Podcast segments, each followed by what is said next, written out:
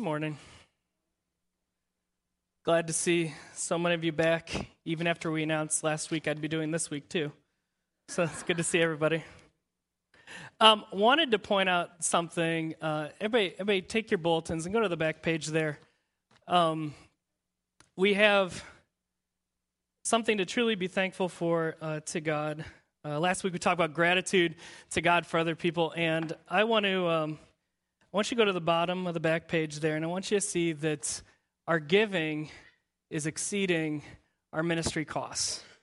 And we, we as a church are, are in the black, and uh, that, that happened through all of you being really sacrificial with your giving. So, for the church, we shall thank one another for continuing to give.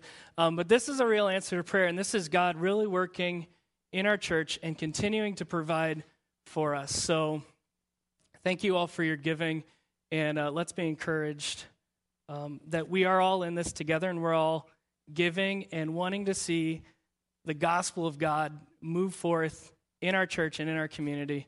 And, and you know, part of that is, is supporting it uh, with financial stuff. So thank you all, and let's all be encouraged by that. Yeah, um, if you guys have your Bibles, why don't you turn to Psalm 24? Um, no, I did not misspeak. We're going to be in Psalm 24, not 23 today. Um, Rick told me I might confuse people when we said 24. Uh, but we are going to look at who God is today uh, through this psalm. And, and, and life oftentimes is, is very difficult. Friendships are often difficult. Um, having, having enough to pay the bills can be hugely difficult. And in the midst of that, in the midst of all that confusion and struggle, one of the things that I found is that we need to focus on who God is and how great and powerful and awesome He is. And so this morning, I want to look at Psalm 24 because I think it really gets at that. Who is God? Okay, who is the God of the Bible? How does that affect my life, what the Bible says about him?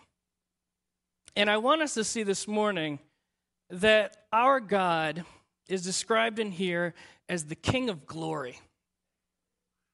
And, and I want us to see how a very strong, a very large view of God can help us in, in our everyday lives. So let me start. I just want to start reading here. Um, first, we're going to see that God is the creator. Okay, and this is in verses 1 and 2. Let me read verses 1 and 2. The earth is the Lord's and everything in it, the world and all who live in it. For he founded it upon the sea and established it upon the waters. Now, one of the first things we learn about God in the book of Genesis is that he's the creator God. And this is how this psalm starts out, speaking about how God created all things. Now, the first thing I want us to see is that it says the earth is the Lord's. And what's important about that, sometimes details like this are important, but the word Lord there shows that this is the God of the Bible. Okay? It doesn't say the earth is God's. And because in other cultures that could be taken to mean their God. Okay, so if I was a Canaanite or an Egyptian, and if I read the earth is God's, I could say, yeah, my God. Okay? But when it says the earth is the Lord's, that is referring especially to the God of Israel, the God of the Bible. Okay? It's not these other gods, it's not me, but it's God's. The earth is God's. Okay? And because he has created all things, everything is his. Okay, there's a, a Dutch guy named Abraham Kuyper and he once says, Every square inch of the world belongs to God. And the way that the psalmist says it here is that everything in it, the world and all who live in it, so everything that is on the world, okay, sort of like inanimate objects, but also every living thing in the world, all who live in it. And by saying that, he shows that everything, nothing is either on the earth, it's neither on the earth or living in it. Okay, that covers everything. And so everything belongs to God because he created it, which includes you and I. And I think that's the thing that sometimes we forget that we're included in the, all who live in it. Okay? And so because God created everything, because God created each and every one of us, we need to treat him in a certain way. We need to see him as the almighty God of the universe and not see ourselves as the almighty God of the universe. But let's see why why is everything God's? Okay, it says in verse 2 For he founded it upon the sea and established it on the waters. Now, back in the Old Testament, uh, when, when someone refers to the seas and the waters, that was seen as sort of a force of chaos. Okay, in, in a lot of ancient mythology, we see that the gods have to battle this sea monster, literally the sea, but is a monster and that to bring order into the universe, they have to defeat this monster. This is in lots of mythology, especially Norse um, and Canaanite. If you wanna, if you wanna check it out, um, I have some books you can look at. But, um, but what it's saying here, it's what's saying here is that God brings order where there was chaos. That there is no power greater than Him in the whole world. Not even these powers of chaos that exist in the mind view back then. So, what it's saying here is God owns everything because He alone is the creator. He alone is the most powerful force in the universe. And also that He is separate from creation. Again, if you were not an Israelite back in the time when this psalm was written, you would believe that the gods were a part of creation, that I would be made of the same stuff as the gods were, that the trees were made of the same stuff as the gods were. And so the gods, in a sense, were part of creation. But God is totally separate from creation, He is totally different. He's not like you or I. He's not like the trees. He's not like the ocean. He's not like the mountains. He created all of those things. And again, remember, these are the things that were worshiped back in the time when this psalm was written. You would worship the sun, you would worship the river, you would worship the mountains. But God's saying, I am totally different from all those things, and all those things are under my power. And so, what the psalmist is saying is that there's no other gods besides the God, the Lord, the God of Israel. He's number one. There's no one else who comes even close because he took chaos and made order. And sometimes when we go through hard times, when we go through struggles, we forget that God is the most powerful thing that ever has been or ever will be. That we don't serve a weakling of a God. Because no one else could create the world, God created the world.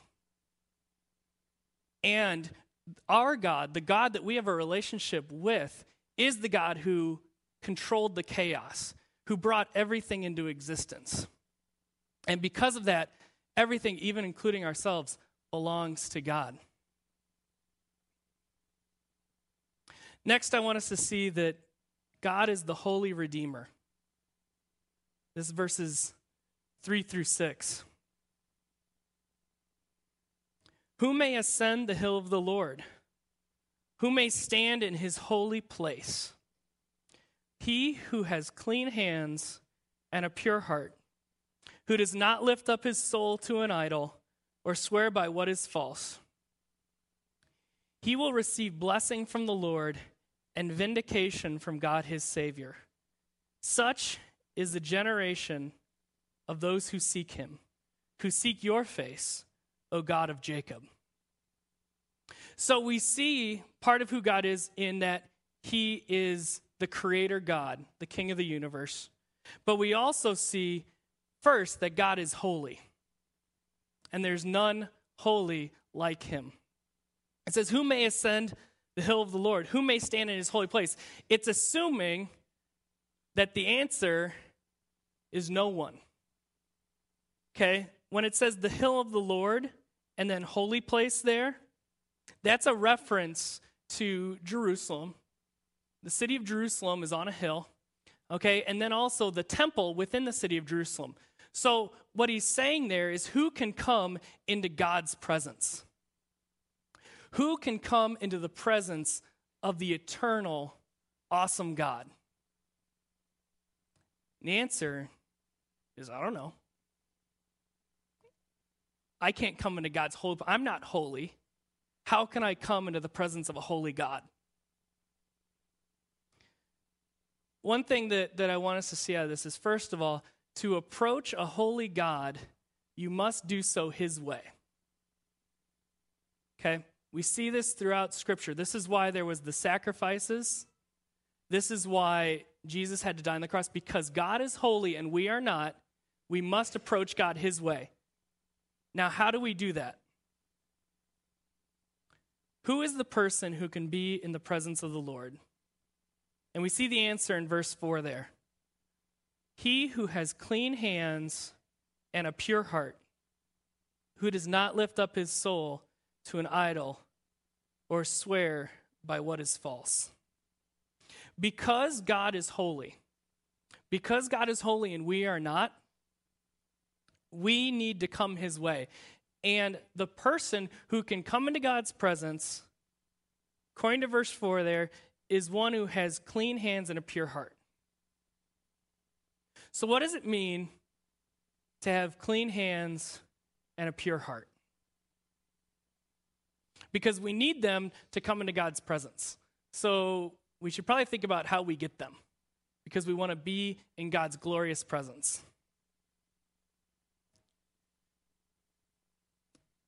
I th- what I think that this means is that the clean hands refer to how we live our lives. So, this is a purity of living, that we live blameless lives.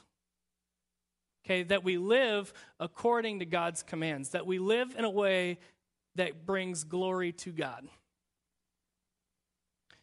And then the pure heart refer, refers to total loyalty to God. That we worship only one God, that we are loyal to one God.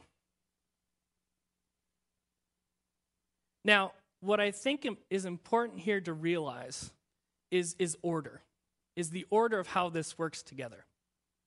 Okay? Now, to have clean hands, we need a pure heart. Okay? Clean hands do not make a pure heart. Let me read what Jesus said in Matthew 23 27 to 28. Woe to you, teachers of the law and Pharisees, you hypocrites! You are like whitewashed tombs, which look beautiful on the outside, but on the inside are full of dead men's bones and everything unclean. In the same way, on the outside you appear to people as righteous, but on the inside you are full of hypocrisy and wickedness. When Jesus was talking with the Pharisees, they were trying to do everything right so that God would love them. And they felt that they could be made righteous by being righteous. They thought that they could be good enough so that God would say, dude, you guys are the best. You're in. Okay? But Jesus is saying, look, you need a clean heart. You need a clean inside. Okay? So so how do we get that? Psalm 51:10 says this, "Create in me a pure heart, O God, and renew a steadfast spirit within me. So, the way to have a pure heart, which leads to clean hands, is through God giving us that pure heart. And it's important because too many people mix up the order. They say, well, if I just do whatever God wants, I'll earn my way into heaven. And it's just not possible because we need God to change our hearts in only a way that He can. Only God can clean our hearts. Only God can forgive those sins. And without a clean heart, we cannot have clean hands. We get this through belief in Christ. That through faith, God gives us a pure heart, and then through that we get the clean hands. One way I've, I've heard it explained is if you really believe something, if you truly believe something, it will change the way that you live. Okay? If you really believe that if you jump off a cliff onto rocks that you will die, you will not jump off a cliff into rocks and die. Okay? If you believe that you will magically float, you may jump off a cliff. Okay? But this is sort of a test. If we really believe something, it will actually change how we live. And so when God, through faith, gives us a pure heart, we are then able to have clean hands, and therefore we are able to come into God's presence because He is holy. If we truly love God, then we change how we act. It starts with the heart. And the lie is is that it starts with the hands. And if my hands are good enough, then I'll clean myself and then God will love me. And it just doesn't work. We need God to come in, clean our hearts, so that we can then live lives that glorify and worship Him. To help us understand further what this means, look at the end of verse 4 it says that we need clean hands and a pure heart, and then it says what we don't do. Okay, a lot of times uh, when you are trying to explain something to someone else, you need to say what to do and then what not to do. Okay, so um, be safe around the stove, don't touch a burning stove. Right? So you say it positively, say what to do, and then you say what not to do. And the psalmist does the same thing here. So, clean hands and a pure heart. And then he tells us what not to do. The end of verse 4 there who does not lift up his soul to an idol, does not worship an idol, or swear by what is false. And, and how I think that works together, why I think he uses the example of, of giving false testimony is because when we don't worship idol, we're worshiping truthfully. And when we don't lie, we live truthful lives. See how it ties in there? So we worship the true God and we speak true words with our mouth. So the overarching theme is living truthful lives. And it helps us understand that we need to worship truthfully and live truthfully. We need to live lives with integrity and we need to worship truthfully by worshiping the only God that there is.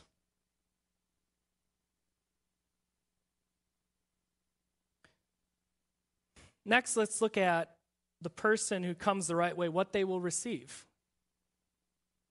When we come the right way to God, when we come by faith and receive a pure heart, and we live lives that are pure, we live the lives of clean hands, God has promises for those people. Verse 5 He will receive, the person who comes with clean hands and a pure heart, will receive blessing from the Lord and vindication from God his Savior. So the person who comes with a pure heart and clean hands receives blessing. Now, since God, I want, I want you to see the logic here. Follow the logic with me. Since God created all things and He owns all things, all things are His to give. And then, therefore, all good things come from Him. So He created all things, which gives Him ownership of all things. And because He owns all things, He can give things. So, therefore, all good things come from Him. You see how it works together? How it's all related about who God is. That He is creator and holy, and so all good things come from Him. He cannot give a bad thing because He is holy, but He can give everything because He is the creator God of the universe. But He also promises vindication. And this, again, ties in. Follow the logic here. Since nothing is greater than God, since he's the creator of all things, since he has subdued the forces of chaos and brought order where there was none, since he is more powerful than anything, he is able to bring justice. And since he is holy, he can bring perfect justice. Do you see how we just we need a huge view of who God is? We do not serve a weakling God. Okay? We serve the holy creator of the universe. And because of that, we can trust him in all circumstances because no circumstance is greater than him. And we can trust him to be good in those circumstances because no one is holy like him. This is the God we serve. And too often we create God in our image, which is a God who fails, which is a God who does not live up to our standards. Okay? But really, we need to be living up to God's standards. and we need to be relying on the King of the universe who is good. Unlike trusting ourselves, who, who often fail and are not good. We are not holy like God is, but God is holy, so we can trust Him. So, who are the people who get these benefits? Who are the people who get the clean hands and the pure heart? Verse 6 Such is the generation or group of those who seek Him, who seek your face, O God of Jacob. How do we get pure hearts and clean hands? By seeking after God. Now, when it says seeking after God, it's not like we're playing a giant cosmic game of hide and seek and we just need to find him somewhere. He's hiding, hiding in some mountain somewhere. No, but seeking after God is desiring after God. That we we look for God, that we seek him out, that we find him. We find him in his word, in his creation.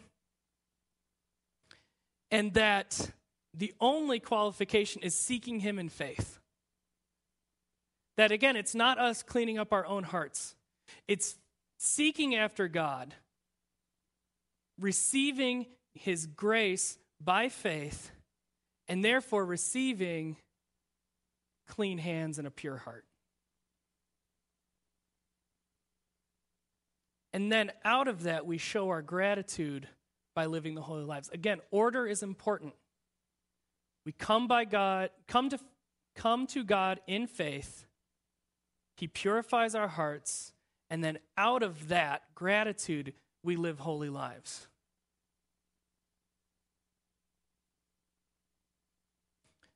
Throughout the Bible, God's people, God's messengers come with the same message repent and turn back to God. Come back to God and find forgiveness. And that's what the psalmist is saying here. Seek after God for forgiveness. Find forgiveness and a pure heart in Him.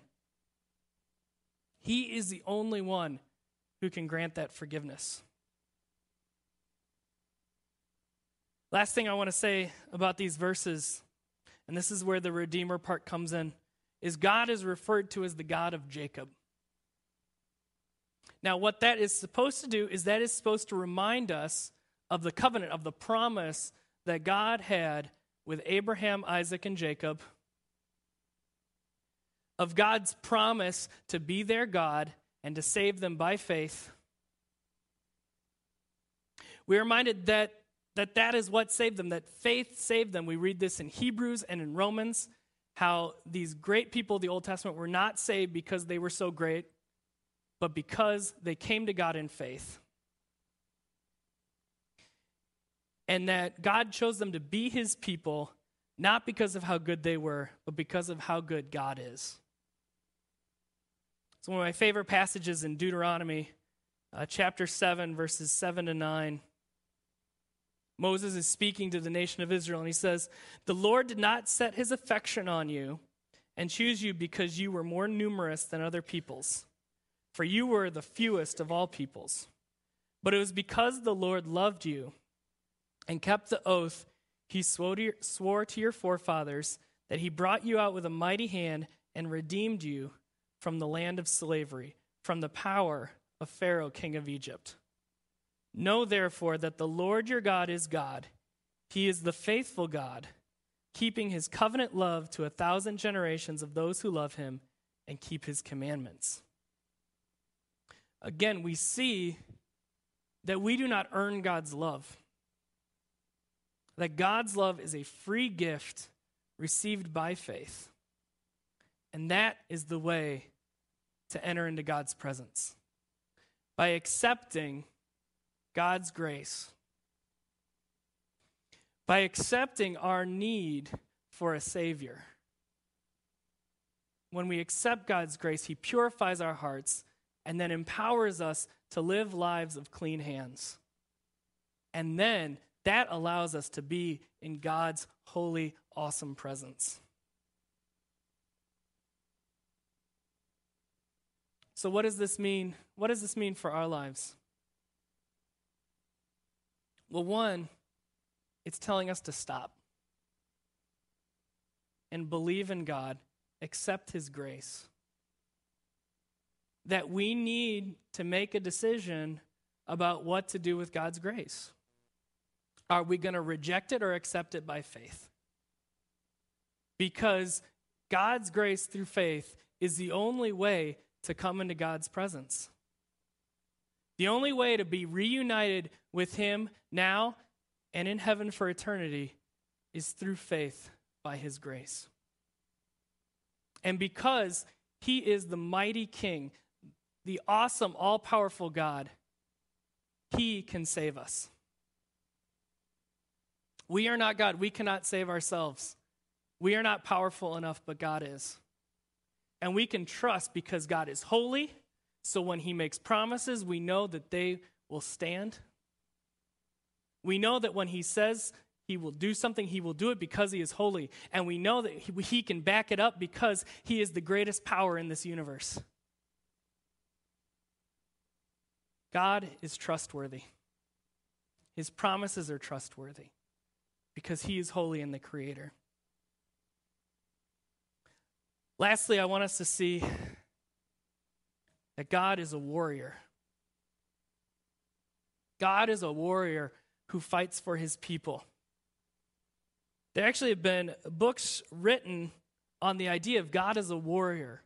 Um, it, it is such a prevalent theme in your Bible that you can write entire books on it. And it, it is so interesting because again and again, God is compared to a warrior who fights on behalf of his people. I would encourage you guys uh, to, to look up, just, to just see all of these passages. Because we forget so much that God is on our side. As Romans 8 said, if God is for us, who can be against us? And we forget that the all powerful God of the universe is the one who fights for us. Again, it's not some weak God. It is not some person who's just slightly above us humans, but it is the creator God of the universe who fights on our behalf. Verses 7 to 10 Lift up your heads, O you gates. Be lifted up, you ancient doors, that the King of glory may come in. Who is this King of glory? The Lord, strong and mighty. The Lord, mighty in battle. Lift up your heads, O you gates. Lift them up, you ancient doors, that the King of glory may come in. Who is he, this King of glory? The Lord Almighty. He is the King of glory. One of the reasons, um, as, as a quick aside, one of the reasons I love uh, reading the Psalms and preaching the Psalm is that uh, at least for me, it, it helps me connect with the more emotional side of our faith. That there are things that we must believe, truths that we must believe. But there is also that emotional aspect. And in the poetry of the Psalms, um, at least for me, it helps me to understand my emotional response to God. And that just as we sing, uh, on Sunday mornings that, that many of these psalms were used as songs by, by the Israelites. And in that way, the word pictures and, and the poetry helps us connect with God on that other level. And so I just wanted to say that as a brief aside. So that's why normally when I'm up here, we're doing Psalms. But back to the text Lift up your heads, O you gates, be lifted up, you ancient doors.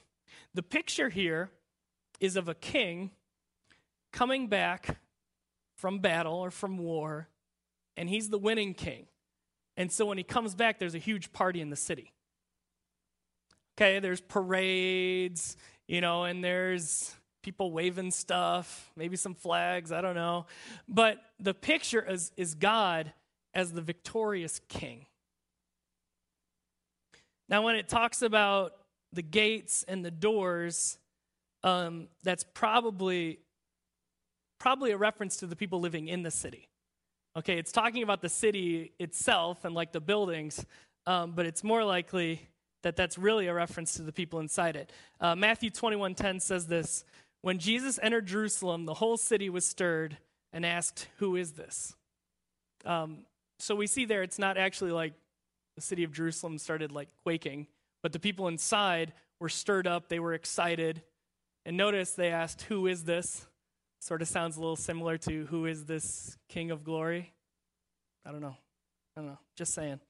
Um, but but again, the picture is of the triumphant parade of the king coming back victorious over his enemies and the people going nuts. But it's not just any king that's coming back to his city.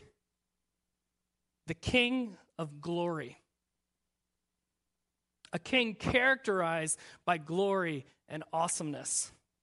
A king different from any other king that we ever have known or will know. Again, the picture is not of a defeated, weak king, but a powerful, victorious king. This is our king. How is he described? He's described, first of all, again, as the Lord. Again, that points to not just any God, but the God of the Bible. And that's so important. Okay? That our God, the God who is in relationship with us, is this King of glory. He's strong and mighty, he's mighty in battle. Again, you see how this king metaphor is, is, is, is, is a king who fights a king who fights for us.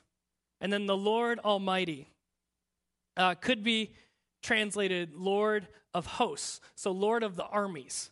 That he is almighty because he has a giant army behind him. Okay, this is, if you're wondering, in Mighty Fortress, where it says Lord Sabaoth.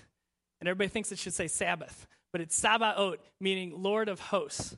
So just like in a mighty fortress is our God, we see the triumph of God's power. In the same way, we see it here that he is the conquering king leading his armies to victory. Now, I don't know about you, but this king seems to be a powerful king. Seems to be a little victorious now and then. But how often do we really live this out in our lives? How often do we rely on the fact that our God is the creator God, holy king, warrior, and that he is a warrior on our behalf?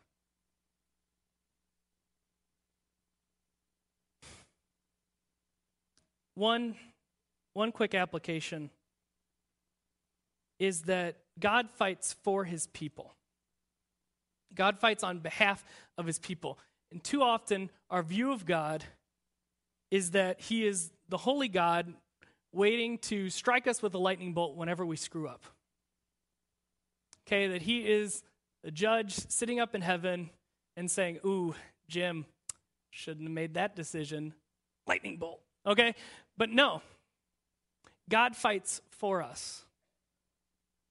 And while, yes, God is a holy judge to whom we all have to answer, Okay, but too often we are scared that somehow we'll make a wrong decision and screw up God's plan, and then He's going to throw a lightning bolt at us. Okay? But when sin is not involved, okay, when sin is not involved, God has given us wisdom to make good choices. Okay? But so often we get so scared that we just don't do anything. And I think part of that is, is just a misunderstanding of who God is. So, again, when sin is not involved, so barring that, but when we are faced with a decision, we can trust that we are not going to screw up God's plan for our life. And so when sin is not involved, we can be free to choose what we think is the best thing. There's actually a book out that, that I need to read, but the title pretty much says it all. It's Just Do Something. And it's talking about understanding the will of God and how, especially my generation and younger, has become so scared about screwing up God's will for their life. And part of that is understanding that God fights for us and not against us. Part of that is understanding when sin is not involved, God gives us wisdom to make those decisions, and so we can just make them. And we don't have to be paralyzed by fear because our God is in control of the universe. We don't have to live in fear because our God is the great holy king. And so we get paralyzed, we become afraid when we forget who God really is. If Jesus is just your best friend, like we learn in Sunday school, if he's just that, that's not the whole picture. Jesus is our friend, Jesus is our Savior, but he's also the mighty King. And so we don't have to live in fear. Again, Romans 8:31 What then shall we say in response to this? If God is for us, who can be against us? Our God is the same mighty King of glory. Couple points of application as we close here. First of all, as Creator God, God deserves our worship. Only one God is the creator of all things. And so there's only one God who deserves worship, and that is our God. Second, we need to come to God with pure hands and clean hearts. That we come to Him by faith so that He purifies our hearts, and then we live lives that glorify Him every day. God fights for us. God is on our side. God will protect us. There is nothing that can defeat God. So if God is on our side, we win.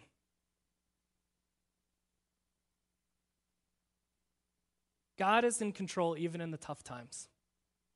That even when it seems like God is not there, He is there. And He is still the King of the universe. Because He is in control, God has the power to change. God has the power to change our circumstances, to change our hearts, to change the hearts of others. Too often we think that it's totally up to us. Okay, I, this was one of the one of the most profound things I've seen in a long time, and it, it may sound really simple, but last year when um, Darcy and I and Joe and Karen went on a uh, pastoral retreat of Wisconsin um, great time of being refreshed and all that, there was a little um, sign next to the bed where it said, God, I'm leaving the church in your hands and I'm going to bed. and and honestly, I it helps me sleep at night. That and, and I know and I I mean I can't really speak for Joe, but I sort of will here. I know it helps him sleep at night that what God does is not just about what we can do, but it's about what He can do. and we can sleep easy, knowing that God is in control. We can do our best, we can do what God has commanded us to do, and then go to bed and get the rest that He wants us to have. Our God is in control of this whole universe. And too often we forget that. Next, I want us to see that God uses his kingliness and his power not as a smiting judge, but as the God who saves. God, in all his power, decided that he would send his son to die on a cross for our sins, and that through faith we could receive that forgiveness and come back into a relationship with him. God did not need to do that. Because God has so much love for us, He wanted to do that. And that's an amazing show of power. That He sent His own Son to die on our behalf. That He loved us that much that He would have His own Son die. That the innocent would be killed for the guilty. And that's how God uses his power. So, my last question is what are you going to do with the King of Glory? How is the fact that God is the King of Glory, that he is the creator, that he is a holy God, that he is a warrior for us, how is that going to change your life? Maybe with God being creator and owning everything, maybe you need to think about if you really believe that God really does own everything on earth, including your own stuff. God owns your stuff, it's His, it's not yours. He gave it to you, it's His. So maybe you need to think about that. Maybe you need to decide to accept God's grace by faith.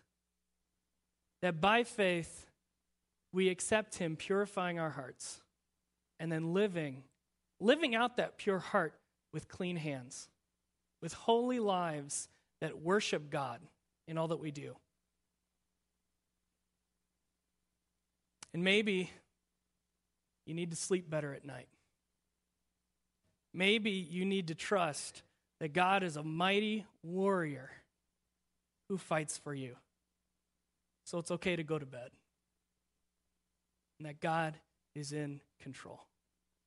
Let's pray.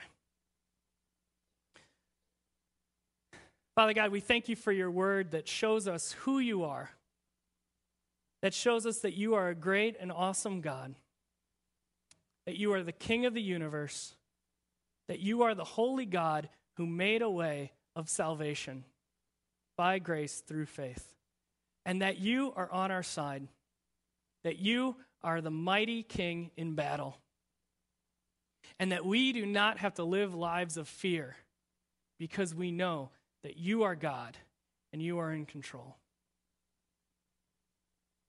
God, help us to live out these beliefs in our lives.